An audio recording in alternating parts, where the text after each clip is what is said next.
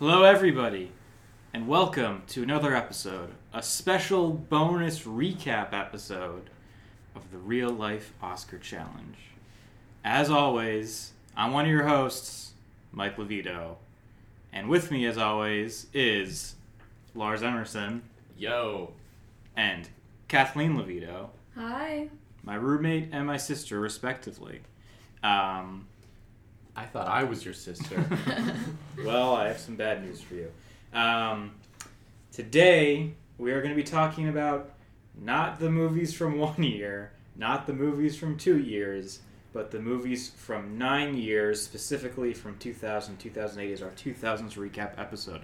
Now, to give you all a refresher, even though I feel like I've explained myself five times on the podca- podcast regarding this, yes, it is true that by most typical measures of pop culture, the 2000s did not end in 2008, but in 2009. Um, if we really want to get into it, technically the 2000s didn't even begin until 2001, but that's a. That's not true. Yes, it is. No, it's not. There was no year zero. What? Yes, there was. No. The 90s start with 1990, not with 1991. They, technically, the millennium was not until 2001. No, that's not true. Yes, it is. we celebrated Y2K on year 2000. Okay, whatever. I, I'm not going to get into it, but anyway, um, what? Never mind. Go on. we had this conversation once before. Point is, um, because beginning with the 2009 Academy Awards, they went from nominating five movies for Best Picture to ten movies for Best Picture. We felt that that represented a big shift in the way the Academy, um, what kind of movies the Academy nominated, how they operated, um, and really it impacted how they voted for it too. So there, there's clearly a big difference between the stuff that happened between 2000 and 2008 and stuff that happened from 2009 and thereafter. Um, so that's why we're choosing to, to, to cordon off the 2000s to 2008.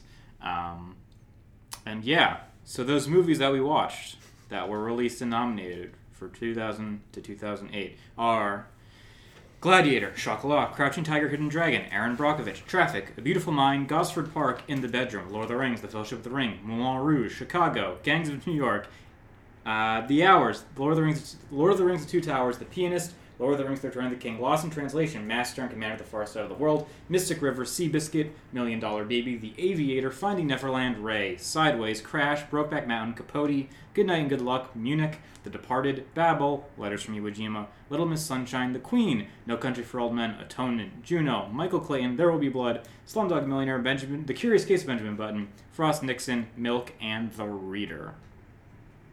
Are you done? I am, yes. Lars pulled out an economist and started reading. Um, so let's let's get right down to it. Can you believe we've Uh, watched 75 movies so far? It is That's it is crazy. insane. It is insane how much movies we've watched. Yeah, it's, it's Yeah. a lot. Um, When did we start watching these? I believe in May of 2018. Are you serious? Yes. Oh my god. Um, I don't like. I've lost. Remember when I messaged you guys the other day and was like, "Do you like sometimes forget what year it is?" Yeah. Recently, I've not been knowing. Um, and it's funny. We recorded our 90s recap episode um, in like October or November of last year because I listened to it to prepare for this, and we tell everyone to remember to go vote, um, which means Oh, it yeah. was obviously before election day, which is in November. Um, anyway, uh, let's let's kick things off uh, like we did with the '90s episode um, by talking about our top five favorite movies of the decade that we watched for this project. Um, we'll do like we did the first time around and start with Lars. What is Oh. your fifth favorite movie that we watched this year? Or not this year. This this this this this century. decade. This Oh, this decade. decade so far. Um, okay, I'm gonna kick us off. Number five is Sideways. It Good choice. was a surprise, like good movie. Mhm. I enjoyed it. Thought it was great. Um, I feel like it like holds up and it's funny, and we Mhm. don't have a lot of funny movies Yeah. in the Oscars Mhm. ever.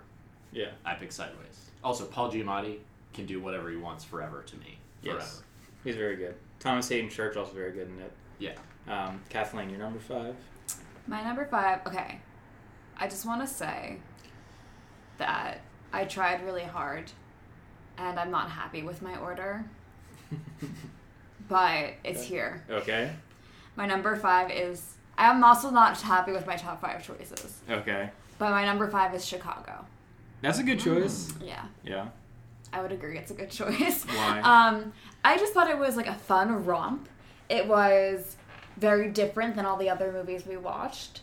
Um, it was exciting. It was engaging. It was, um, you know, sparkly. I just feel like it deserves a top five spot, and that is why. Cool. Um, I also picked Sideways as my number five. It was between that and Brokeback Mountain. Mm. Brokeback Mountain, obviously a great movie. I think does a lot of cool stuff like deconstructing sort of like the myth of American masculinity and all of that. But I went with Sideways just because I was thinking like it's a movie that like I actually went on YouTube and tried to find like scenes to watch after we watched like the day after we watched it. Yeah. Um, it kind of stuck with me in that regard. Um, it, it is funny, but it's also like very sad in like a very real way. Like I think it really captures this sort of like rut, like this feeling of being in a rut very well. Um, Thomas Haden Church is hilarious. Uh, it, it, but it's also like very, you know, it's it's. I feel like you watch dramedies and they're either like, they're usually just like dramas with just like some funny lines. But I feel like this kind of like you know circled that square pretty well. Um, yeah, so sideways, good good Ag- stuff. Agreed. Lars, what's your number four pick? All right, number four. So I was like Kathleen, tempted to put Chicago in my top five, and I thought it was going to be number five or number four, but I actually have to give it up to Little Miss Sunshine, Mm. an indie pick. I know. um, I just I kind of think it's one of the better acted and more minimalist films, um, and I think it like unlike Juno, which will come up later, it's like a good like 2000s like 2000s films look a certain way. Mhm. And I feel like Little Miss Sunshine and Juno both look very 2000s. Little Miss Sunshine just happens to be way better, like Mhm. terrifically acted. Um, it tells like a heartwarming, nice family story, but it's also like deep and nice and in depth and about people and about pain. Um, and it's also fun. Like I like that there's comedies some of the time. Yeah. So I'm yeah. going with that one. Yeah, kind of refreshing. Um, yeah, it, it felt. It feels almost like if you're gonna show someone like 2000s indie comedy, like you should show them that one. I feel like Yeah. you know it, it feels kind of like prototypical of the form, Yeah. um, or whatever. Uh, yeah. Okay. I did not include Little Miss Sunshine, but I would like to state for the record that I do enjoy that movie. I've just seen it before, so I wanted to give it to movies I hadn't seen before. Um, my number four was The Aviator, Mm.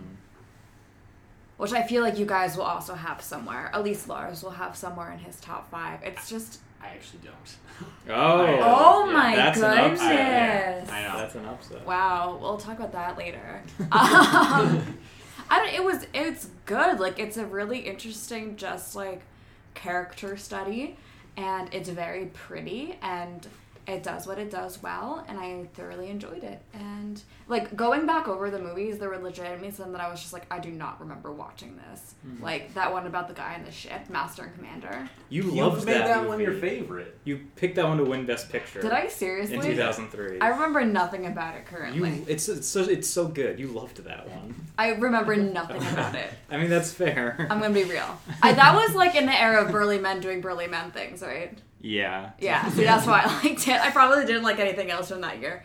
Um, but so, but I did remember what the Aviator is about, so that's why I chose that one. Okay. Um, my number four, I picked Lost in Translation, which is a movie that I feel might come up again. Um, a really good. It when I had first seen Lost in Translation a few years ago, I was like, oh, like I don't think I really get like this is fine and like not bad, and like I recognize the craft involved, but I don't think I really get it. Watching it this time, I feel like there's a lot that is like it, it feels very modern. It felt like one of the more like modern movies we watched, um, and sort of like unstuck in uh, time, even though you know, like I don't know. I just I loved the way it looked. I loved the I loved the way Sofia Coppola used music, and I could like I said in like the first like when we talked about this on the episode, like I could watch like you know car like shots from a car in Tokyo while like My Bloody Valentine and Air plays over them. Like I could watch that all day, and I feel like there's a really interesting sort of deconstruction of Bill Murray and like the Bill Murray archetype and kind of the way that these sort of like late boomer, early Gen X generation, although I guess Murray's more boomer, like sort of like how their shtick kind of grew old, um, started to grow old in the 2000s, and how, you know, like this weird sort of like uber confident, swaggery, funny guy thing no longer really worked after a certain amount of time. So just a, a lot. It, it fe- almost felt like kind of in that like it was obviously this very like sort of touching, embalming story about loneliness and and and things and like you know finding and connecting with someone in like a ambiguous way you don't really know what to do with but it also it felt in a way kind of uh, there was like a little bit of commentary in there that i thought was kind of interesting so lars you're number three Number three, I have No Country for Old Men. mm Um, I uh, I feel like we we we sort of talked about how it's it's kind of hard to unpack this one. It's just kind of just good. Mhm. Um, I just think it looks great. It's just a fun watch. Um, Coen brothers. Michael's a big Coen stan. I, I do Um, I'm sure he's got that one on here. Um, I, I just I think it's like endlessly kind of rewatchable and just really well made, and it's probably like it is definitely a definitive like 2000s like best of movies. yeah for sure I don't have a lot to say. That's fair you don't really need a lot to say about that movie Yeah. it's just like a, a movie where there's like nothing wrong with it Right. I feel yeah. like there's no, it's like perfectly done. Mhm. There's no problems. yeah It's good. kathleen I had Brokeback Mountain. oh Yeah. I think Michael covered it. It's a good movie. I enjoyed it. Um, I had been waiting decades to maybe not decades, maybe decade to see that movie, and it did not disappoint. Yeah, it's definitely a movie that I think holds up. Yeah. Um, really good movie, and clearly one of the bigger mistakes in Oscar history, not giving it Best Picture. Yeah. Um, cool. And number three, I had The Aviator as well. Um, I feel like we got a lot of biopics this decade, but I feel like none of them were like The Aviator, Mm. which was just so like, like ramped up to 11 in a lot of different ways. Like from Martin Scorsese being like, I'm going to make every scene, like I'm only going to use like coloring techniques from the eras that I'm depicting. Um, just like delving into like, you know, Howard Hughes' obsession, just like Leonardo DiCaprio's performance, it's just like it's just so much, and I just I love it so much. It's just like it's about obsession and it's the product of obsession, and I just like I love that. I like because The Irishman's coming out soon, so a lot of people um, on like quote unquote film Twitter and like film critics have been like ranking their best Tarantino movies, and I actually feel very strongly, and I haven't seen all of his not Tarantino, I meant Scorsese. I feel um, I feel very strongly. I haven't seen all of his movies, but I feel like if I'm going to make a top five, like you, I feel like you have to have The Aviator in there. Like, I feel like people kind of hand wave his 2000s over or whatever. I just kind of like okay, but like The Aviator to me is like quite quite superb. Uh, yeah. I think The Aviator would be like top six or seven for me. Okay. I, I'm a big fan. It's Mhm. just not in my top five. Okay. I agree. Number two, Lars. Number two, I have Brokeback Mountain. Okay. Um, I think it's one of. I mean, we sort of talked about this last episode with Milk. Um, is I think Brokeback Mountain's kind of a similar way. It's like one of the more important films that came Yeah. out. Yeah. Um, I think it was. I kind of think it may have been the biggest snub of the 2000s. Um, As far as not winning. in far, as far as not winning, yeah. Yeah. no, I, I would agree. Um, it's like if I if I could go back in time, the time machine we talked about last episode, and like crown one the winner, that would be it. Mhm. Um, um, it's just beautiful. It's just like, you know, kind of an ode to the West and to masculinity and like grappling with that. Um, the music is really good. It's just really well acted. Um, and you just you just like hurt for them, and it's it's it's just a very emotional ride Yeah. on a horse. Yes. Many horses, in fact. Yeah. Uh, Kathleen, number two. Number two is There Will Be Blood. Okay. It's just like what I said the first time I watched. It's wa- that watching that movie is walking through a museum, Mhm. an art museum, and seeing all of the beauty. And I will love that movie forever because it was just an, the most fun I've ever had in an art museum. Okay. Cool. That's legit. number two, I had No Country for Old Men. Like, not a lot more to say than what Lars already said.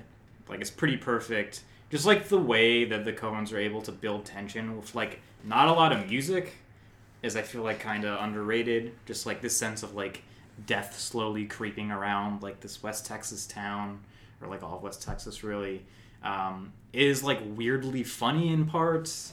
It's just like such a weird good movie. It's very spare and bare bones, but it never feels like that never feels like an affectation. It feels like they're doing everything they set out to do, and they don't leave anything on the table, and yet it's still so lean and slim, and just like slinky. It's it's pretty awesome. And we all chose it to win that year. No, we all chose There Will Be Blood. Isn't that what we're talking about? I was talking about No Country for Oh, Old Men. sorry, sorry. Yes. Yes. I too agree that they think I imagine them as the same thing in my head, but Yeah. I Yeah. prefer There Will Be Blood, actually quite a bit. Okay. Cool. Lars. Number one. Yeah. Okay, number one, I went with Lost in Translation, Okay. and I was surprised that I chose this.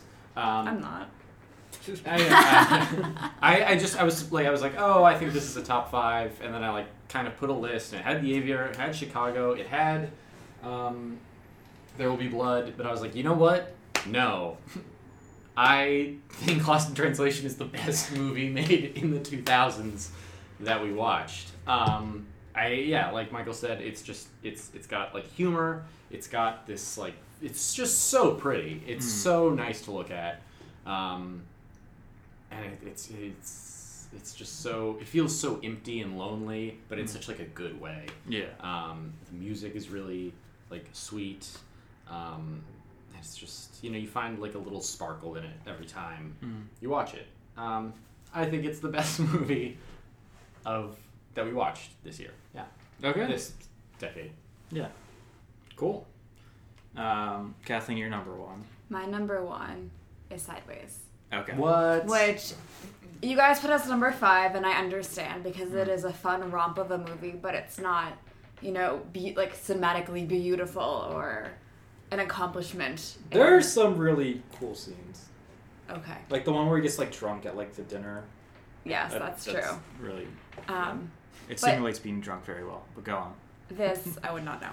But this like this movie just made me so happy. And at the end of the day, like happy things are the things that stick with me and those are the things that I recommend to other people. And this is what that movie did. It just I want to watch it again. Like I really really do. And I think I would tell like if I were looked at the list of all the movies we'd watched, I'd be like I would have like a disclaimer for everything. I'd be like, "All right, watch No Country for Old Men." Um, if you're into this. Or like watch There Will Be Blood, but know that like it's blah blah blah blah blah. It's like sideways I feel like everyone can get on board with. And I think it's amazing that it was um, Oscar nominated because it is so fun and so like largely enjoyable. And not in necessarily a manufactured way, in a very genuine way. It's like a good, genuine story. It's funny, like legitimately funny.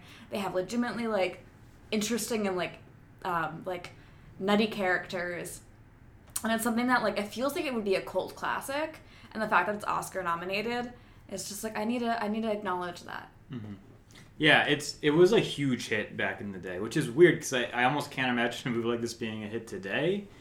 Um, but yeah, apparently like sales in Merlot went down because of this movie because Paul Giamatti talks about how much he hates Merlot throughout it.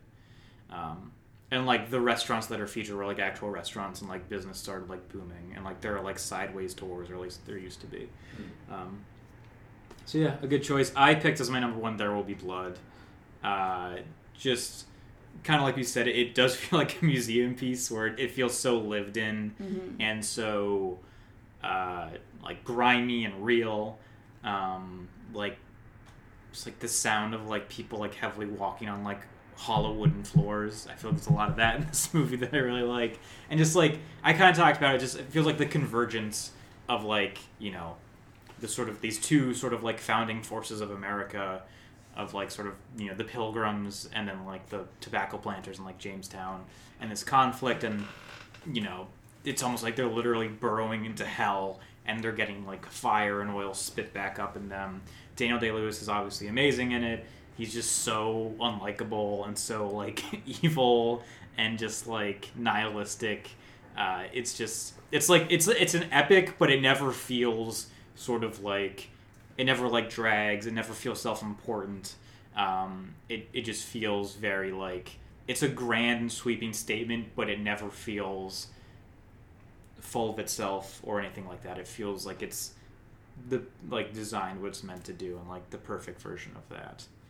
Um, cool. So those are our top fives. I feel like it We all should. put sideways. That's kind of crazy. Yeah, was Chicago the only one that the rest of us like didn't put? I feel like all of our lists. I had Little Miss Sunshine, and you guys Right. did Yeah. not. Yeah. Okay. I feel like all of my picks were at least on someone else's, which makes me feel very basic.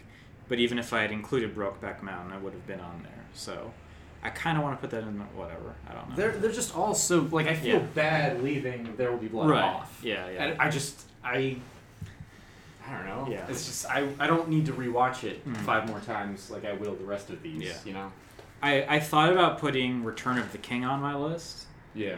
Um, but I was thinking about it, and I was like, I really, really like Lord of the Rings movies, but I feel like I can't just pick one and put them on here because I feel like if you just take one of them and kind of stack them up against the entire field, like they don't really crack a top five because they do all feel very interdependent. Mm-hmm. And like it works, but like I also feel like if you're watching one, you kind of have to watch all of them. So I feel like that's kind of a detriment. And like if I if I were making like a top ten, they'd probably be like seven through nine, um, or something like that. But yeah.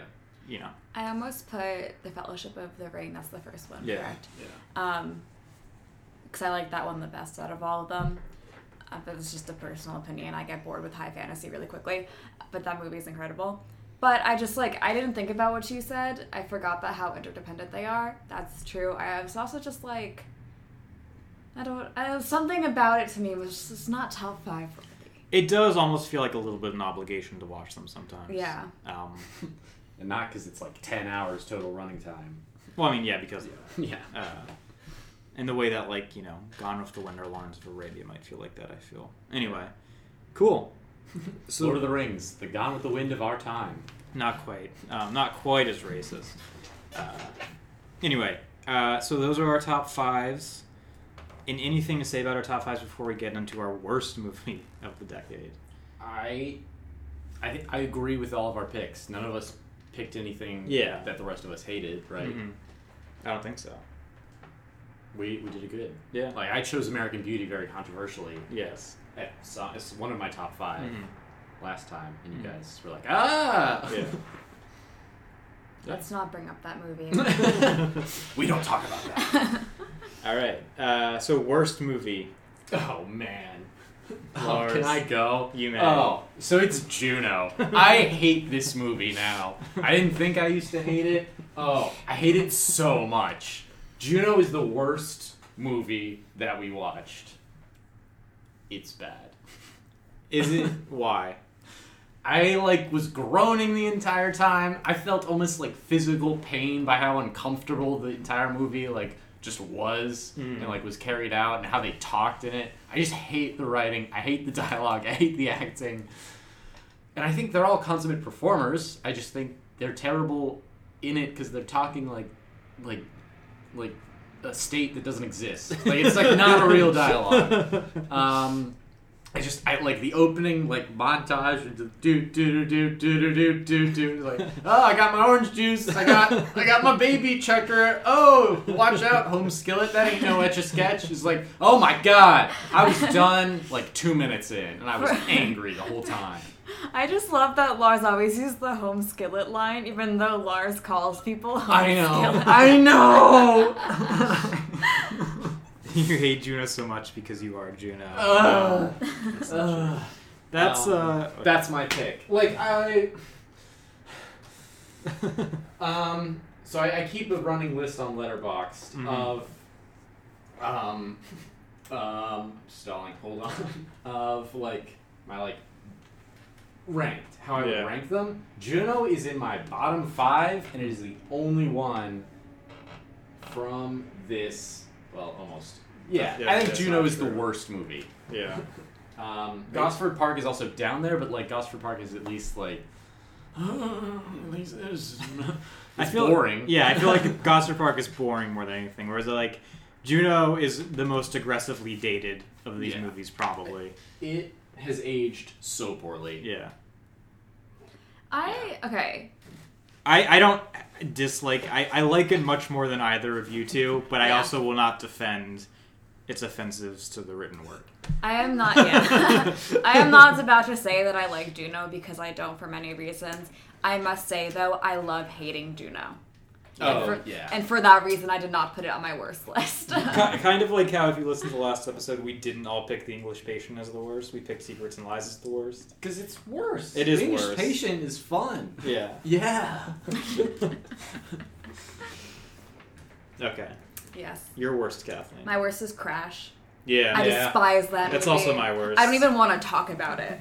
I hate it. I've said some very vulgar things about it. I just do not like that movie. Crash is very bad. Um, it is so. It, it just feels. I don't know. It, it, it like.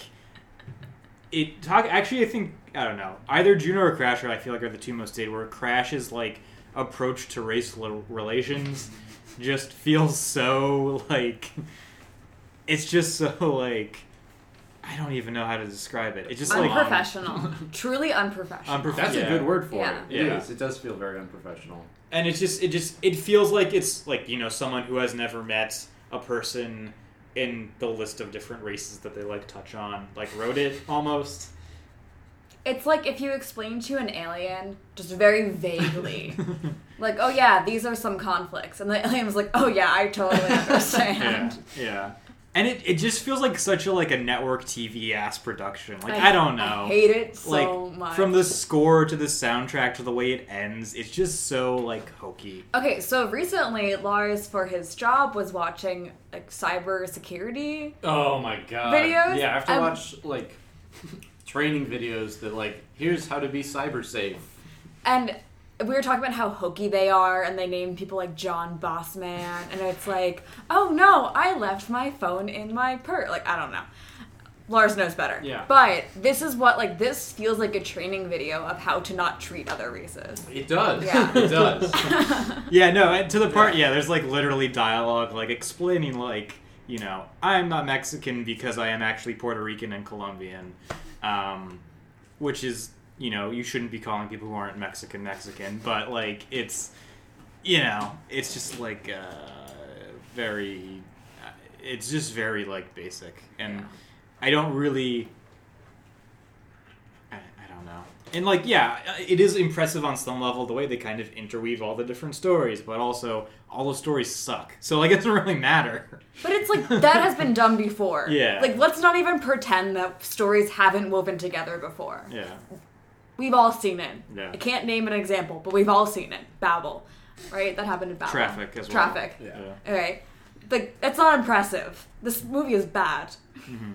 Don't watch it. Did Watch you Sideways. also crash? I did also Yeah. have Crash. It was my second choice. Yeah. To be fair. Yeah. Um, yeah, it's like you know, you watch some movies and it's like, oh, I'm I'm surprised that this is as good as everyone says it is because you hear so much about how good it is. That was me with Crash, where I'm surprised this is as bad as everyone says it is because everyone keeps saying how bad it is. Yeah. Like it's not just that it beat Brokeback Mountains. That is actually an actively bad movie, and like even though you know, if the any of like the other three movies from 2005 like won Best Picture, like it shouldn't have beat Brokeback Mountain, but the fact that this was the one they chose to beat it is particularly egregious.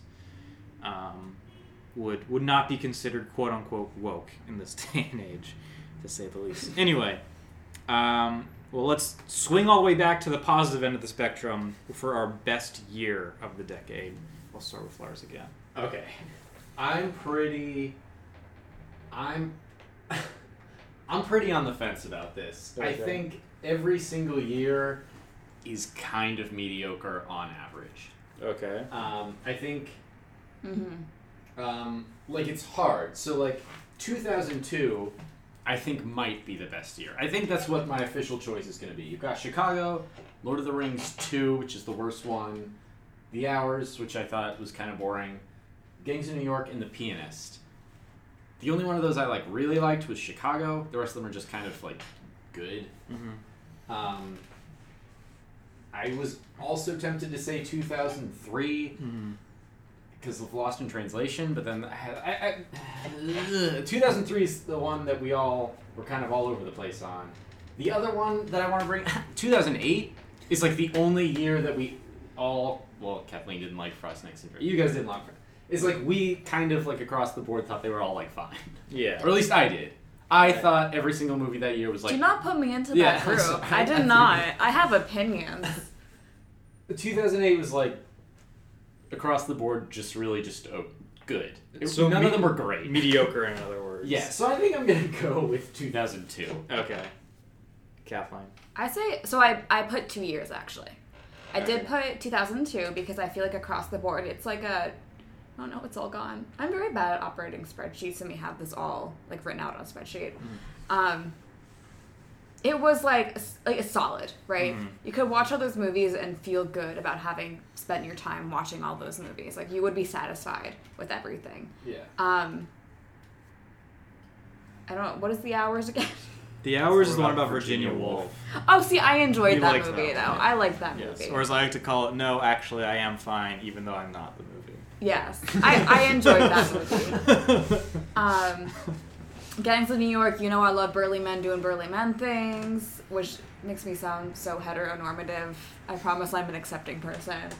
Um, yeah, the la- the one that I like least out of that is probably like Two Towers, just because it's like the least good. Two Towers is good. I like Two Towers. It- but it, like it's. Uh, It's just it- like a middle part of a movie. It's not I- bad. It's just not my fave. If I were to watch it alone, I would not like it. Interesting. I would need the first movie and the third movie. Like, the, I guess that makes sense because it's the second movie. But like, I could never like start the Two Towers without having watched the other one like recently. Interesting. Because like, ugh. I but I think the Battle of Helm's Deep is like the best action set piece in the entire series. I agree. I just, I kind of don't care about the characters without the first movie. Okay, I get that. That's fair. So my other year that I chose was 2007 Okay. because No Country for Old Men, hmm There Will Be Blood carries the entire year. But filling in those places is Atonement, which I did genuinely enjoy, hmm um, and would probably watch again, maybe. And Michael Clayton, which was not my fave, but like if it was on TV and my mom was watching or my gra, I feel like it's something that my grandma would watch, like you know Nana. I would watch, you know. I'd be like, this is fine. I can spend a Sunday afternoon watching this. Juno is the one that is like the bad movie out of the group, mm-hmm. but it's like you can hate it, so it's mm-hmm. fine. Mm-hmm. So I would also say 2007 because it has two power players, two that are like, well, Atonement's like pretty enjoyable. Atonement's you, good. You get like you get conversation out of enjoy like to Atonement, right? Like you have to you have to talk about that movie, and that's a good movie usually. Um, Michael Clayton's like a grandma movie, and then So is Grandma movie gonna replace Lars movie? no, it's not. It'll just add to the repertoire of movies that we have. And then do know what you get to like you you know you get some like pals together, you get a few beers, you get some like Jiffy Pop going, and you hate on it. It's great. It's a good time. Okay. I think 2007 is really good. I actually think Juno is like, I hate it so much that I cannot like that year. Okay. It's like every other movie that year is good. All right. Well, I picked 2003 as the best year, um, because I already, you know, Lost in Translation is in my top five. Return of the King, very good. Master and Commander, also very good, even though Kathleen doesn't remember watching it. um, Mystic River, like pretty good. Has it's it's a long movie, and in that length, like there are some like mistakes, and it gave us is that my dot in there? So you have to give props for that. Seabiscuit, not a movie I really have an urge to watch again, but like not like terrible. Like it's it's just kind of like like it's just very. it's a grandma movie. It is. It's very hokey. It's very cheesy, but it's just like it's likable enough. It's just and it's and it's also like weird enough that like it's it can be a fun watch in the right context. I didn't tell you guys this, but yesterday at work, I watched it again. I watched all of Seabiscuit. No. um, there's some there's a conversation happening behind me. It's, it's like this woman and like talking. She was like, "Yeah, so I've had to watch Seabiscuit twice in the last week," and I was like. "Yeah, Wait, what? She's talking to this guy, and he's like, "Yeah, my kid really likes it. He's been reading the book." But we watch the movie a lot now. It's pretty good, right? And the guy's like, "Oh yeah, I guess." it's, like, it's like, this is wild. It's fun. The book's really good. I, I would definitely recommend reading the book. Um, the the movie itself is fine. Kathleen's taking a picture of the cat who's who's snoozing on the radiator. Um, Hope she doesn't get radiation poisoning. we'll have a super cat on our hands. That's no good. Um, I I I consider 2007 because like you know No Country for Old Men, There Will Be Blood are just such you know they're my top two. Um, and I also really like liked Atonement. But Michael Clayton's like just okay for me, and Juno also like just okay verging to bad. So like I felt like if I were to take the fourth and fifth movies in 2003 and the fourth and fifth movies in 2007, I like the fourth and fifth movies in 2003 better. So that's what I Hmm. wanted for 2003. Yeah. Um, Yeah. Yeah. There was no. It, it was, I feel like this was not like the '90s, where there was one year that was like that's yeah, the year. exactly. It's like every year was kind of just on average mediocre. And same thing. There's no year so far that's like this is the worst year. Period. Um, speaking of which, what is your worst year, Lars? Um, I mean, it's sort of hard to pick again, um, because they're really all just kind of mediocre. I I kind of think the worst year is 2001. Hmm. um, I feel like A Beautiful Mind, Gosford Park, are uh, in the bedroom. Yes, the- is okay. It's hard because they're they're really just all pretty mediocre. In the bedroom's good. It, no, it is. I, like from a year like Sure. the year sure. as a whole standpoint, Mhm. like all of the years, I mean, are pretty mediocre. Yeah. I just think Gosford Park, A Beautiful Mind,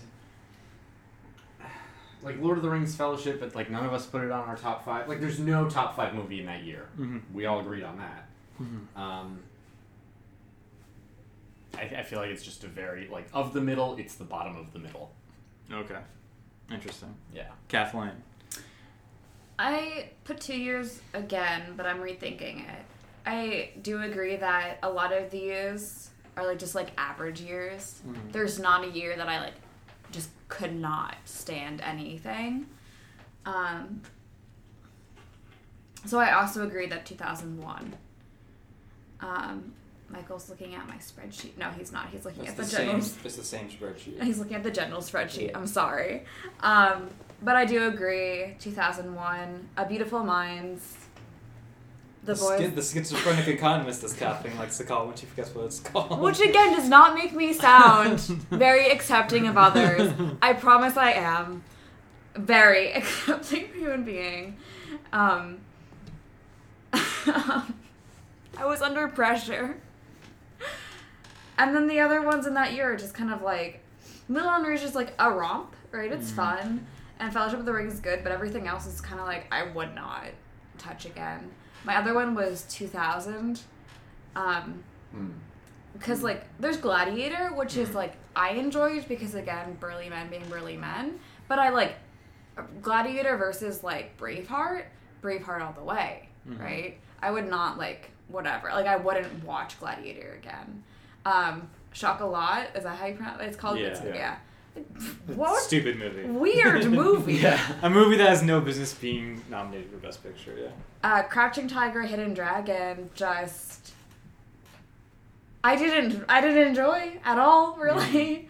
Um, Erin Brockovich was like a grandma movie, Mm-hmm. and then Traffic I did not enjoy at all. So Yeah. it was a very like fell flat. Yeah, I agree. 2000's not a great year either.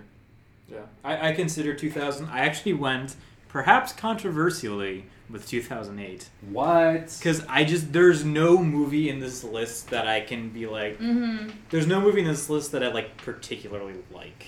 They're not all bad, but there's no one that I particularly like. Like I look at 2000, I like Gladiator. 2001, I like The Fellowship of the Ring and In the Bedroom, and even Moulin Rouge. 2000, like you know if like, but like 2008, like I never need to watch Benjamin Button again. I didn't really like it. Um, Milk is okay. Frost Nixon is okay. Slumdog Millionaire, I picked to win, but like it has its problems. And then The Reader, I actually actively do not like which makes me an outlier in this group. But um, it just felt like it just, and it, w- I found it so boring too. I think I just actually find a lot of these movies in this year very boring. It felt like people just ran out of ideas, or they had ideas that were so weird and they just like executed them in the most boring way possible, a la Benjamin Button. Um, it, and it just felt like you know, I, I feel like you usually get like a good mix, or not a good mix. Like the ideal Oscar year, like the best possible Oscar year is one that has a balance of these sort of like more traditional prestige kind of movies and movies that feel sort of more of the moment, more modern, more like they have a little bit more to say than your average biopic or whatever. I feel like 2008 you don't get that. It's just very staid prestige movies. Um, and biopics, and then you have Slumdog Millionaires, like the one kind of interesting one, even though just kind of like a blockbuster where I don't know that there's really a ton of substance to it. So, uh, and and to me, it's like I feel like obviously like you know The Dark Knight and Gran Torino getting snubbed is a big reason why they moved to ten nominees next year. But I feel like the fact that this feels just so boring and uninteresting to me hmm. is is another big part. Like I would be like actively like I was disappointed that when it happened because The Dark Knight wasn't nominated. But even if I were like you know 25 instead of 15 when that happened, like I still would just be so.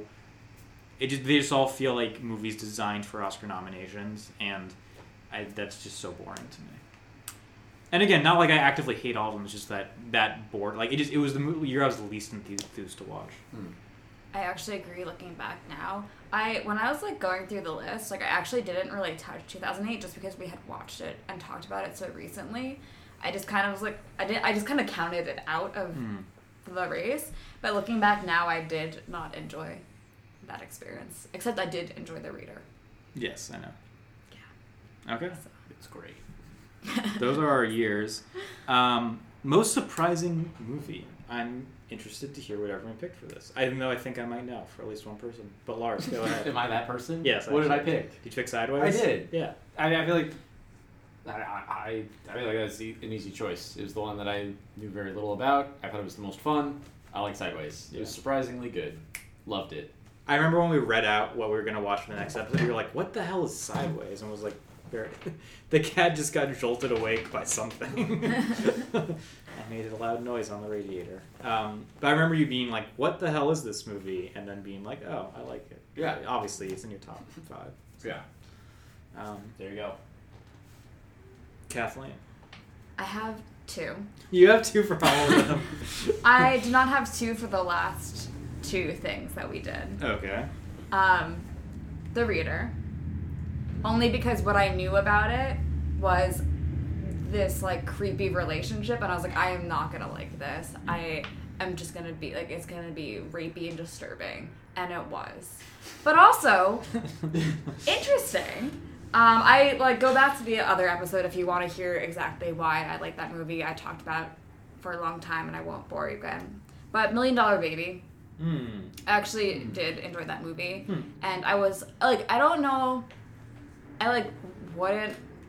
It was I was engaged, Yeah. and it takes a lot to like get me engaged and stuff. Um, and I thought that I was gonna be like, oh, this is gonna be like a like underdog kind of story, but it's like, oh, she's a girl, so it's all different. Like, I was actually very engaged with this movie, um, and that's that's really the only reason I did I didn't expect to be so swept away. I have a third atonement. I did not know what atonement was going to be about, and I liked what it ended up being about. Atonement was my choice. Hmm.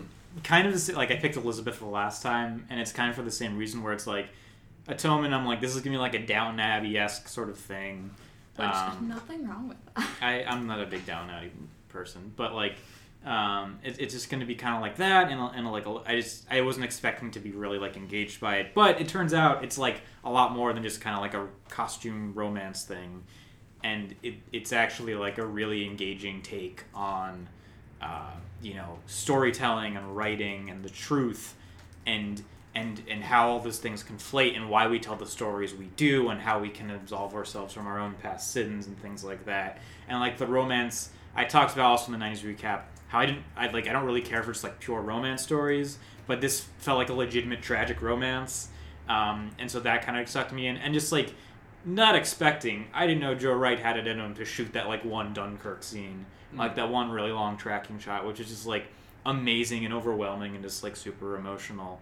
Um, just like a a, a decade spanning story that I was not expecting to be as like comprehensive or even nearly as engaging. Like the way it uses like the the typewriter keys is like a score and like how that actually ties into the general theme. Like just a really well made movie that I wasn't expecting to be bad, but I wasn't expecting to love the way I did. That typewriter song slaps. It does.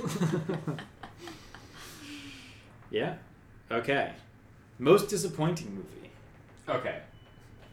I'm tempted to say A Beautiful Mind because Mm. John Nash deserves a better movie. And I'm like the guy that kind of thinks that movie's just okay. Like, I don't Yeah. hate it. Yeah. Um, however, I'm going to go with Crouching Tiger, Hidden Dragon. Mm. I like had heard about this movie.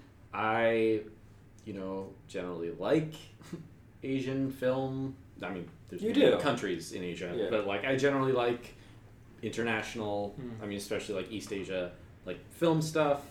Um, ugh, God, it does not look good. the like jump effects and the rope and the it's it's just. I was I was very disappointed. I did not I did not enjoy it. And just just like stop dead in its tracks in that one part. Yeah. Where they tell like the love story between the princess and the, the one guy. Yeah, it's edited. Like the plot editing is weird. Mhm. I just like I, I understand there's like a stylistic choice to all of this. Um, I just maybe I just really don't like that stylistic choice. Um, it was disappointing to me. Okay. Kathleen. Mine was. You're gonna make fun Did you of pick me. two again? No, I did not. Okay. I only want to be disappointed once. Thank you. uh, Seabiscuit. Okay. Oh, R.I.P. I just thought I was. I legitimately thought I might enjoy this movie. I thought it was gonna be like cute and wholesome, and I thought it was just gonna be something that's like, oh, surprise! This is actually really like fun and interesting, and it just like just fell flat. Hmm. Um, it, I don't think it's like bad. I think it's quirky and weird, um, but it was just not everything I dreamed it would be in my heart of hearts. Okay. I I didn't put down Crouching Tiger, Hidden Dragon, but I was like thinking about maybe that one too because it did disappoint me. I had written down Frost Nixon. Um, God. I know. It, to, to me, it just was so. It was just the most basic version of that story you could tell. It never went above and beyond. It didn't really.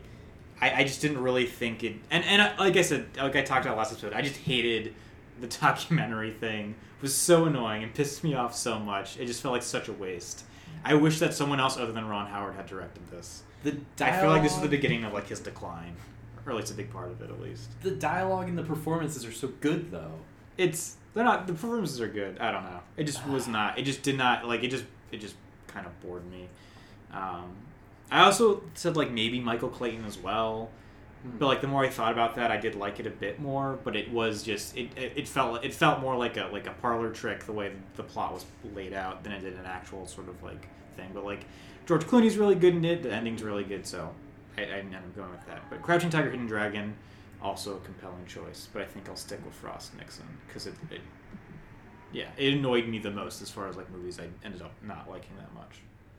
You hurt my heart. Well, oh well. Um, standout performance or performances. Um, Okay. So unlike the '90s, where Tom Hanks is kind of in every year, Yeah, yeah.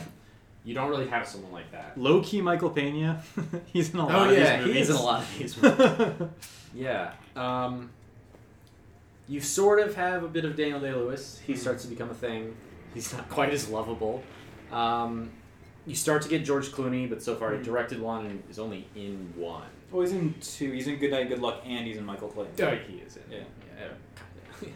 um, but I actually think the standout performance is Adrien Brody in The Pianist. Mm. Is like I actually think that's the most like. I, I feel like it's somewhat. It's very like modern Christian Bale esque. Is like he like goes to these like extreme Mhm, lengths, and it's sort of like ahead of his time. It's like that the sort of that style of acting wouldn't be done until Christian Bale changed everything. No, but, like, I don't like. I don't know. It's very like Daniel Day Lewis is very good, and Yeah. it starts to become more universal. But I think like everyone likes Daniel Day Lewis, so I'm being Mhm. original. I think Adrien Brody is really good in The Pianist. Okay. Legit, almost said Adrien Brody. Hmm. Um, but then I went with Daniel Day Lewis and There Will Be Blood because I like I just love every like how that movie is stitched together. Mm. And he is like the needle and I love it. Cool. Yeah, that's it. That's a nice metaphor. I also picked Daniel Day Lewis, but I picked Daniel Day Lewis in Gangs of New York, which is a performance that like haunts me and like stays with me and stayed with me from like the first time I saw that movie. He's just so brutal and so violent and so cruel, but he's so engaging. I love the way he talks. Um, just like the most mundane lines he says end up sticking with me. There's that one scene where they have like the parade, and he's just like leaning up against like uh, his like you know porch or whatever, and he just looks so cool, but he's so evil and so terrible. But he's just like amazing. He's just so like physically imposing and just like cruel and just like nasty in that movie. Um, it's just a, a, a true tour de force, which is like a phrase that it feels overused, but like I don't know how else to describe what he does in Gangs of New York. Um, it, do we did we have any sort of like because we did this last time? We all kind of threw out a bunch of different names. Any other like different names we want to throw out for like standout performance? um, I, I mean, I really like uh, Martin Sheen in Frost Nixon. I think he's really good. Martin Sheen, Michael Sheen. Michael Michael Sheen. sorry. Michael Sheen in anything he does. Yeah. Stand out always. Um, Bill Murray in Lost in Translation is really good. Um, Heath Ledger in Brokeback Mountain. The Dark obviously. Knight. the Dark Knight, obviously. Um, uh, Johnny Depp as the chocolate in Chocolat. he actually is good in Chocolat. I actually think he's pretty good in that. He's not in it enough though. Um, I I really like the cast in Little Miss Sunshine. Also, not gonna They're lie. good. Um, They're good. uh, the new the the the, the Office guy, Steve Carell. Yeah. I'm um, sorry. Steve, I love it when Is- Steve Carell does um, Like dramatic. performance. dramatic performances. Yeah. Yeah, he's really good in that movie. Um, those are the ones that I'm throwing out. Oh, and Leo in The Aviator. Yeah, Yeah. yeah. Leo. First name basis. Yeah. First we- name we talked, we basis. talked. Leo, Bobby De Niro, Marty Scorsese. Any, any you want to Um, throw out? No. Okay. I, I, Leo in the Aviator, obviously, also in The Departed. He's just so sad in that movie. He is so sad. He's so confused. I just want to give him a big old hug. Um, I think he's the character I related the most to while we were watching this. he just like I just I just felt what he was he was throwing out there. Um, and then obviously Thomas Haden Church and Sideways, absolutely hilarious. Just like that, like that, just like monotone, like it's like Southern California accent. It's just so perfect. Oh my god, he's hilarious. Uh, yeah, okay, Sam performances. Did we put down trends? I didn't put I, it down I, a I spreadsheet. put down some trends, but I, I have a proposed A new proposed- category. Okay, okay. Biggest snub. What film absolutely should have been nominated in this decade but was not? Okay. Um, well, since it's your category, you can go first. Yeah, catching off guard. You know, I told you guys I was gonna do this. um, okay. I do want to say The Dark Knight, but I'm not going to because Sure. I don't think it's the biggest snub. Okay. Um, I'm s- I'm mixed between City of God and Gran Torino. Mm. Because I think those two, like one of those, absolutely should have been nominated. But I think I'm gonna go with City of God. That's a good choice. Um, Fernando Meirelles or whatever his name is actually was uh, nominated for best picture or for best director. Mm. Um, so it like was on the cusp of possibility. So that that's a good choice. Um, do, do you have any Kathleen? no, You- you- I was not prepared for this. Um, neither was I really. So obviously, I was going to say the Dark Knight because everybody says the Dark Knight because it's, it's the most obvious one. Sort of like flipping through my Letterboxd right now, I feel like Mulholland Drive is in the conversation, Mm. especially because in two thousand one, like it could have. Like, let me look for two thousand one. It, it could have like, it could have replaced Gosford or Beautiful Gosford Parker, Beautiful Mind, honestly.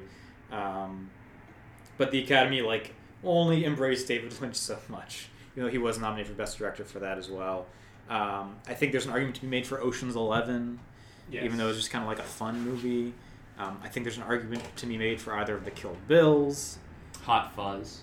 Um, sure. and then I think that's really all I have as far as like the biggest ones. Um, but yeah, that's a good good category because you talk about that every episode, um, and just kind of throw them out there. But uh, yeah, good talk. Um, trends. Do you want to do trends now? Yeah, so many trends. Um, In Bruges, another big snub. oh yeah. Yeah. Um, so I'll start with the obvious. a lot of this is now post 9/11. Yeah. However, I kind of don't think we like get a post 9/11 Best Picture nominee for a while. Like, it's like arguably maybe Crash, um, definitely Babel, right? Like- Good night and good luck, and Munich. Oh yeah, Munich. Yeah, yeah, yeah, yeah. Um, but that's all. Um, That's all that's the all, like, same year. It's the same year as Crash. Yeah. Um, it takes a while. Yeah. And I'm not sure, like, some of, like, Bab- Babel, Munich are very, like, on the nose. Mhm. Um, I'm just, I'm not, I don't know that I saw that much of a change coming off of the 90s. I expected there to be more of a post 9 11 change. I think it's gradual because I think a lot of the movies that came out immediately post 9 11 were being made before 9 11. yeah. Um, what I feel like you see is I think of like Mystic River as this kind of interesting um, moment where like Mystic River, you, you look at like the movies for 2003, and it's like Return of the King has its like dark moments, but ultimately good triumphs. Lost in Translation is like there's really no good or evil, it's just kind of like you know blah, and then like Master and Commander and Seabiscuit like you know there's there's trials and tribulations to that, but they ultimately have an op- optimistic ending. Whereas like Mystic River is a very dark movie, and I feel like that style of like crime focused, um, like blue collar America, like darkness, kind of you see like a lot of that creep into the next few movies, and that I feel like defines a lot of the post 9/11 stuff. Yeah. Where it may not be actually about like the war in Iraq or anything like that, but it's about like these little dark corners in America and just like bad things happening and the idea that you can't escape badness. Because I think like Million Dollar Baby is a little bit like that. You have this sort of like wholesome all American sports underdog story that's undercut by this really tragic death. Um, like Seabiscuit. like, I mean, Crash is like you know race relations, all that, but like I think like Good Night and Good Luck, literally, almost literally made in response to like the media's complicity and like the invasion of Iraq. Um, Munich, obviously about terrorism. The Departed, not a, i- it's about kind of like international crime and about They talk about the Patriot Act. the Patriot Act, things like that. Babel is about like the interdependency of like you know people and how difficult it is to communicate with people in other cultures. Letters from Iwo Jima, you compare Letters of Iwo Jima to like Saving Private Ryan Mm. and their takes on war. Like Saving Private Ryan is not like you know say war is good, Yeah. but it ends with like a billowing American flag. Letters from Iwo Jima just is brutal and shows how terrible war can be. Um, no Country for Old Men, There Will Be Blood, obviously just about like evil and like cruelty. Um, Atonement, like very dark, also about war. Michael Clayton about like you know corporate malfeasance, um, and then Frost Nixon about sort of like political crises, blah blah blah. Um, so I feel like it's almost like darkness is kind of the trend Yeah.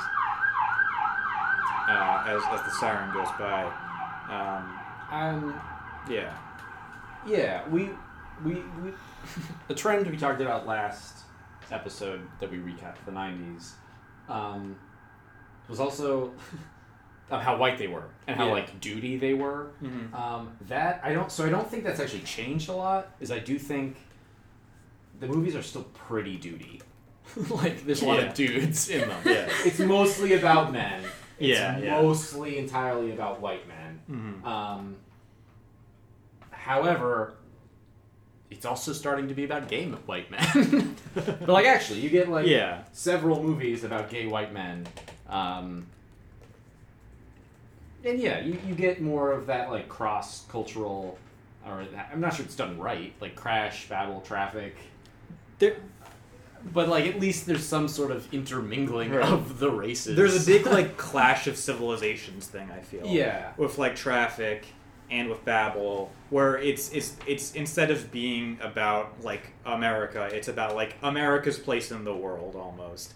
And I don't know that there's always the most progressive view of other cultures portrayed, but it is still like you know we're, not living in like a vacuum anymore. It's not like a fortress. It's like there, there's a lot of like, I feel there's like a lot of like like third world focused like moments. Yeah. Um, like Slumdog Millionaire, I feel like is kind of the culmination of that. Right. I, I do think you're starting to see like a change. Is like Slumdog Millionaires Millionaire is I believe the only uh Ray also is like about not a white guy.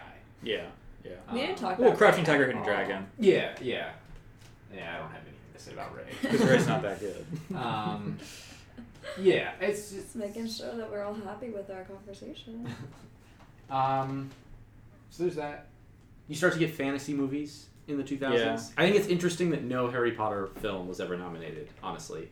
Uh, I mean, I don't know. If you're nominating Seabiscuit and Famous fantasy Yeah, film fantasy Seabiscuit. Seabiscuit. Have some standards. Um, I, like I don't know if like Juno gets a nomination and Seabiscuit gets a nomination, and like Mulan, I don't know, and like Gosford Park, which it has everyone from Harry Potter in it anyway. Yeah. I, I just think it's interesting because Harry Potter was such a big thing. And in the 90s, we have like, oh, the Titanic, that obviously would get Mhm. nominated. And Yeah. like Four Weddings and a Funeral obviously got nominated. Well, not, but it got nominated. Harry Potter became like such a pervasive thing, but it never makes a dent Yeah. in actually breaking through. Because I feel like it's just it's still considered like just a blockbuster. But you got Lord of the Rings. But I, but I feel like Lord of the. Rings is still considered like an epic.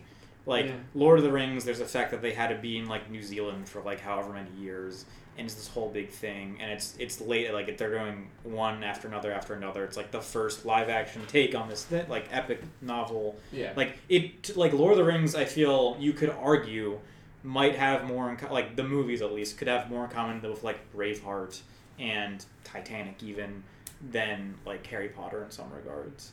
There was still obviously like a lot of merchandising going around with that, and they were blockbusters and they made a killing at the box office, but they weren't. I, they weren't considered like children's movies like I feel like Harry Potter was because they were all rated well they were PG thirteen I guess. Um, That's legit. yeah. Do you do you think there's a movie? So we talked last. I've got all sorts of themes. We talked in the '90s cap at how like American Beauty kind of capped the 90s. Yeah. It's about how we got tired, and you said Yeah. tired of like our excess. Mhm. It's like we were all just doing too well, so we got bored. Mhm. Do you think there's a movie here? I think it's Slumdog Millionaire Interesting. that kind of caps off this decade, quote unquote. Why? because uh, things change. it's like things have changed a lot from 2000 to 2008. The world has like collapsed. The economy's falling around us. You know, I mean, not to be too Americentric, but like the economy is crashing worldwide. George W. Bush is over. He's going away. Um, Cancelled. canceled. He's been canceled. um, I just I feel like Slumdog Millionaire kind of has a like positive internationalist, like rooting for the like. I mean, even if it's not like totally accurately Mhm. depicted, rooting for like an international Hmm. like guy, Yeah. and he's like trying to fight against the system, sort of. Um, by like his own life story in a very like he's like an underdog, um, but it's about like money Mhm. and like how much money matters. Yeah. I just think it's a, I don't know.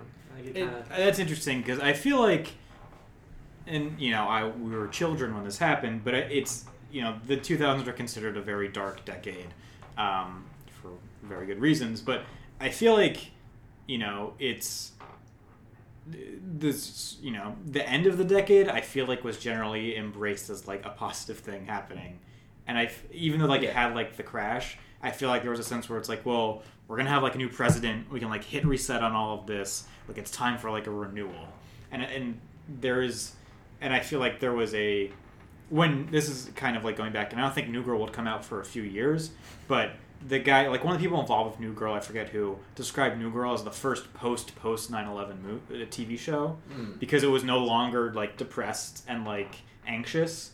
It was actually about like, you know, just kind of like affluent Angelenos, like you know, hanging out and having fun. And Slumdog Millionaires thought about affluent Angelenos hanging out and having fun. Yeah. But like you, you go from like poverty to like this like ultimate success, and it ends with like this huge dance number. right. There, there is there's like a positive verve to it Yeah. that I think people tried to make happen at the end of the 2000s. Whether or not it lasted, you know, probably not. But Yeah. yeah, I just, I like in 2008. I just feel like it kind of is the most unique. Mm-hmm. It's like, you know, you could say what you would about Milk and Frost Nixon and like the politics of the 2000s, but I, I kind of feel like Slumdog Millionaire more accurately like caps off the time. yeah, um, yeah, that's fair. Other trend I noticed, um, I feel like there's a lot of like star vehicles that were nominated for Best Picture. Like I feel like it's a lot of movies that are movies that are designed to sort of like showcase a performance, and those not those people not only end up winning Oscars or get nominated for Oscars, but they also win. Like I think of like Erin Brockovich, Gladiator to a lesser extent, um, kind of The Hours, definitely like Ray or The Queen or Capote. Um, basically, any of these movies named after people. Milk, right? Kind of almost Juno and Michael Clayton.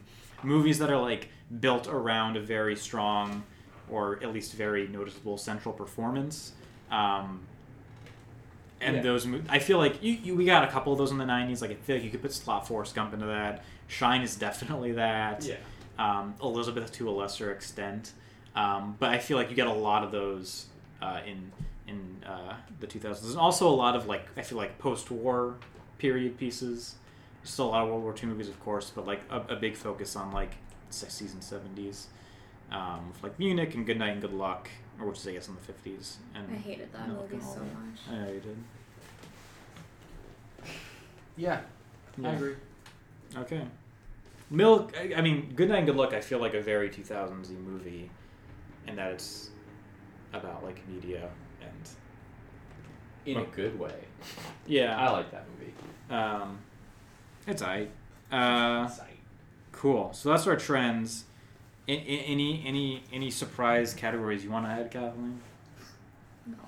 Well, the one thing you did ask Kathleen oh in our last episode that was a little bit of a surprise was you were like, you know, we talked about what what our like you know what a Lars movie is, what a Kathleen movie is, what a Michael movie is, apparently what a grandma movie is now. Um, Lars movie of the decade. Go. and Oh, we should do that. the most Lars Traffic. movie. Oh, Frost Frost Nixon. Anything about Nixon. Um, True. That's true. Or but also like what we learned about ourselves watching this. We learned about the kind of movies that we like. Oh, Um, right. That's true. I do care about you guys a lot. Do, do, do, do, do we have any thoughts on that? Um, I think I think this is probably what I said last time, and I'm just gonna hunker down on it. Like, I thought that my taste in movies would expand by watching a bunch of movies that I didn't necessarily like opt into seeing specifically. I feel my taste in movies has actually retracted and declined. Um, which does not sound great for the future of this podcast. It's fine. I'll like go through. But I think just like the things that I'm I think it's just highlighted the fact that what I care about in general is people. And I like movies that exhibit people because that is like where my heart goes to. Um, and it's and it's like even like if you're talking if I'm in a conversation which I rarely am about politics because I tend to just do my own thing. Like I care most about policies or topics that are affecting humans and, and that revolve around compassion. So I like the movies that are about people aren't about compa- like you can you as a person get to feel compassion for a person um, rather than you know frosting I don't know frost Nixon was uh, you can like It's about people. it's about people. I don't know like I don't know. Find your own example in this list. Um, but yeah that's that's what like I like character centric things in the last in the 90s i had said that it made me just double down as well Mm. it's like i still liked quiz show i just liked it more i still hated titanic i just hated it more etc. Like made me hate Forrest Gump more, but made me like, you know, Fargo more. Hmm. In the 2000s, I actually think the opposite thing totally happened for me. Is I like A Beautiful Mind less. I Mm. think um, I like was caught off guard. I really enjoyed Chicago. Really enjoyed Sideways. Like I, I'm not down on The Aviator. I just I expected it to be in my top five, and it wasn't. Um, Slumdog Millionaire, like I used to hate, I now like.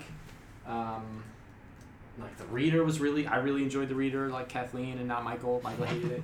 Um, I just like I it kind of upended some things for me. I, I yeah, I, I would no longer say A Beautiful Mind has ever been a good movie. Whereas ten years ago, I would have been like, oh yeah, it's great. Um, I, I I feel open and expanded. Mm. Oh, I'm happy to hear that. That's cool. Um, I don't really know what I realized. I realized this is another trend that I forgot to bring up, but like I don't like the like hyperlink style movies. I don't like the movies where it's like a bajillion different little storylines and mixing up together. Mm. Yeah. Yeah. That I to me just leaves me super flat. So I realized that like I don't like that. Um, Does that that mostly goes away? I fe- Post yeah, it, it pretty much does. Yeah. Yeah. Um, We think we're fancy people in the 2000s. Like, I don't know. It's the recession. We can only afford one storyline at a right. time. Yeah. Yeah. Um, so I realized that. I realized that like the the baseline Oscar prestige stuff I think starts to bother me more. Like Hmm. a, like a movie like Milk to me, which is like there's I don't know that there's a whole lot wrong with Milk, and Sean Penn's amazing in it, but like it never does anything special enough for me to like really care that much. And it's kind of the same thing with Frost Nixon. Um, so th- those kinds of movies, I end up having less of a tolerance for. I think like Capote even falls into that, which Yeah. it's a movie that looks absolutely awesome, but really doesn't give me much outside of like Philip Seymour Hoffman being really good. Yeah. we like literally Um, did not talk about that movie at all. Because it's, It's like not- you know, outside of Philip Seymour Hoffman and like the shots of the amber waves of grain, there's really not a whole lot Mhm. going on. I feel. Um, so yeah, I agree. cool. Yeah. And like Gangs of New York, I liked a little bit less. So, like I, re- I realized there were like some elements of it that are, like don't really work as much. I like I like when there's like different kinds of movies. Like Yeah. Lost in Translation has a very different feel from Lord of the Rings Mhm. or Mystic River Yeah. or Mass Master and Commander and Lord of the Rings are like That- similar. yeah. But like I, they should do that more. They'll I agree. Yeah, the, dy- the like dynamicism between nominees. yeah, yeah. is good. Um, which I feel like is a thing that's going to happen a lot now that the movie that we're going to have like 10, 8, 9 movie years. There's going to be a lot of different dynamics and things, which brings me up to another thing. In anything we're looking forward to in the next slate of movies we're going to Oh, watch. Oh, oh, jeez. oh, jeez, let me look them up. Let me Oh, look them God. up. Hold, please. I, I can I can message all of them to you right now. no, I- I'm looking. I'm looking. Oscar nominees. Best Picture. I did kind of spring this all on. Go. you. Michael, you go. I'm gonna make sure that there's no dead air. Um, so I, I mean, I've seen a lot. No, I haven't seen all of them, but I've seen like a lot of them because you know, I was six or fifteen by the time this was all happening, so I was watching a lot more movies. Um, I'm looking forward to rewatching The Hurt Locker. I actually haven't watched it since it came out. oh God. Um, An Education's a movie I'm looking forward to. Up in the Air, I'm looking forward to rewatching. Um, the Social Network. Mm. Um, let's see here. Silver Linings Playbook, Zero Dark Thirty. You know, Oh, Inception. like. Oh. Inception comes up. We get to watch Mad Oh. Max. We get the year of 2015, which I would argue is the greatest year in film history. So good. The Big Short, guys. Are you guys pumped? The Big Shorts. I don't want to watch that movie again. Oh man. So I said this last time. Is like the '90s. None of us were like. I mean, we were alive, but we weren't like mature enough. Mhm. The 2000s are kind of the movies we were like brought up on. Yeah. But the 2008 to like the, this next chunk, like these are the movies I started to watch when I was like studying movies. Mm. It's like I was starting to take film classes in like high school and college.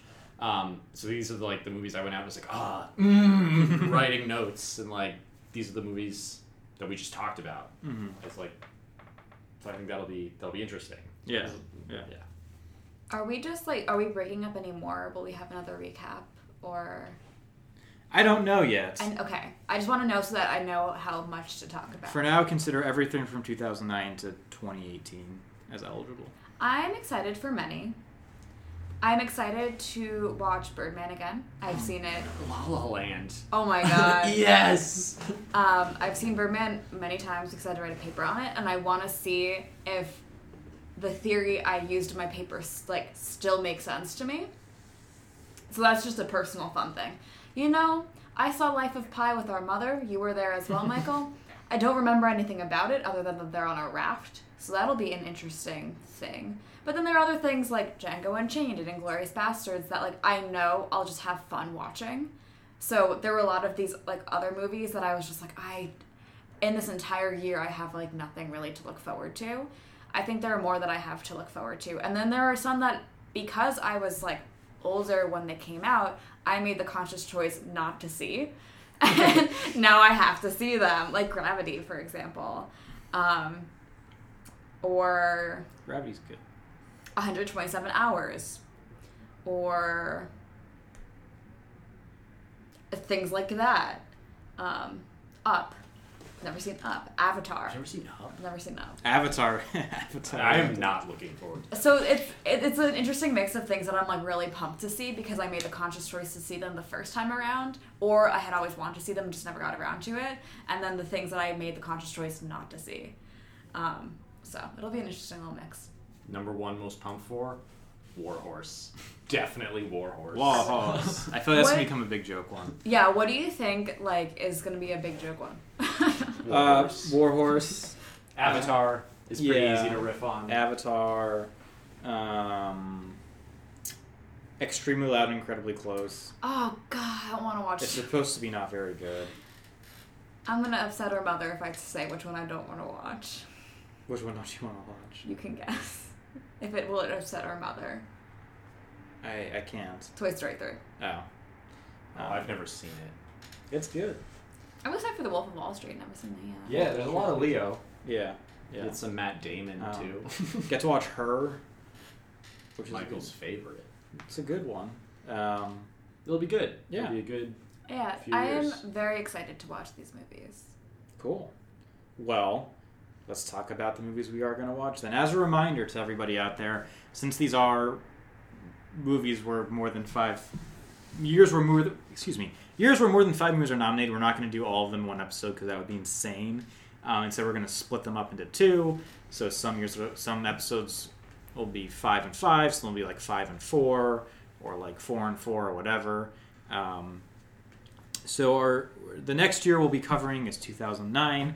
That year the movies no- nominated were Avatar, The Blind Side, District 9, An Education, The Hurt Locker, Inglourious Basterds, Precious, based on the novel Push by Sapphire, A Serious Man, Up and Up in the Air. So for the next episode we'll be watching Avatar, The Blind Side, District 9, An Education, and The Hurt Locker. That's all I got to say. I think I think that does it for our 2000s recap. Um, as always, uh, please follow the Real Life Oscar Challenge on Spotify, iTunes, and Google Podcasts.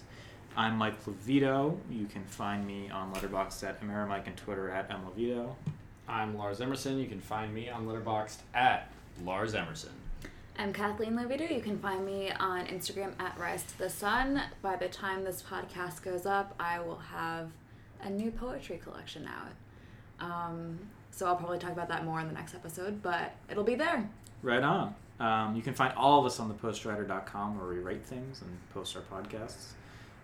We're a little behind on writing things, but anyway, you can find our catalogs there. Uh, thanks so much for listening. 2000s are over. The 2010s and 2009 are about to begin. So uh, let's. We got a lot of movies to watch. So let's let's get to it.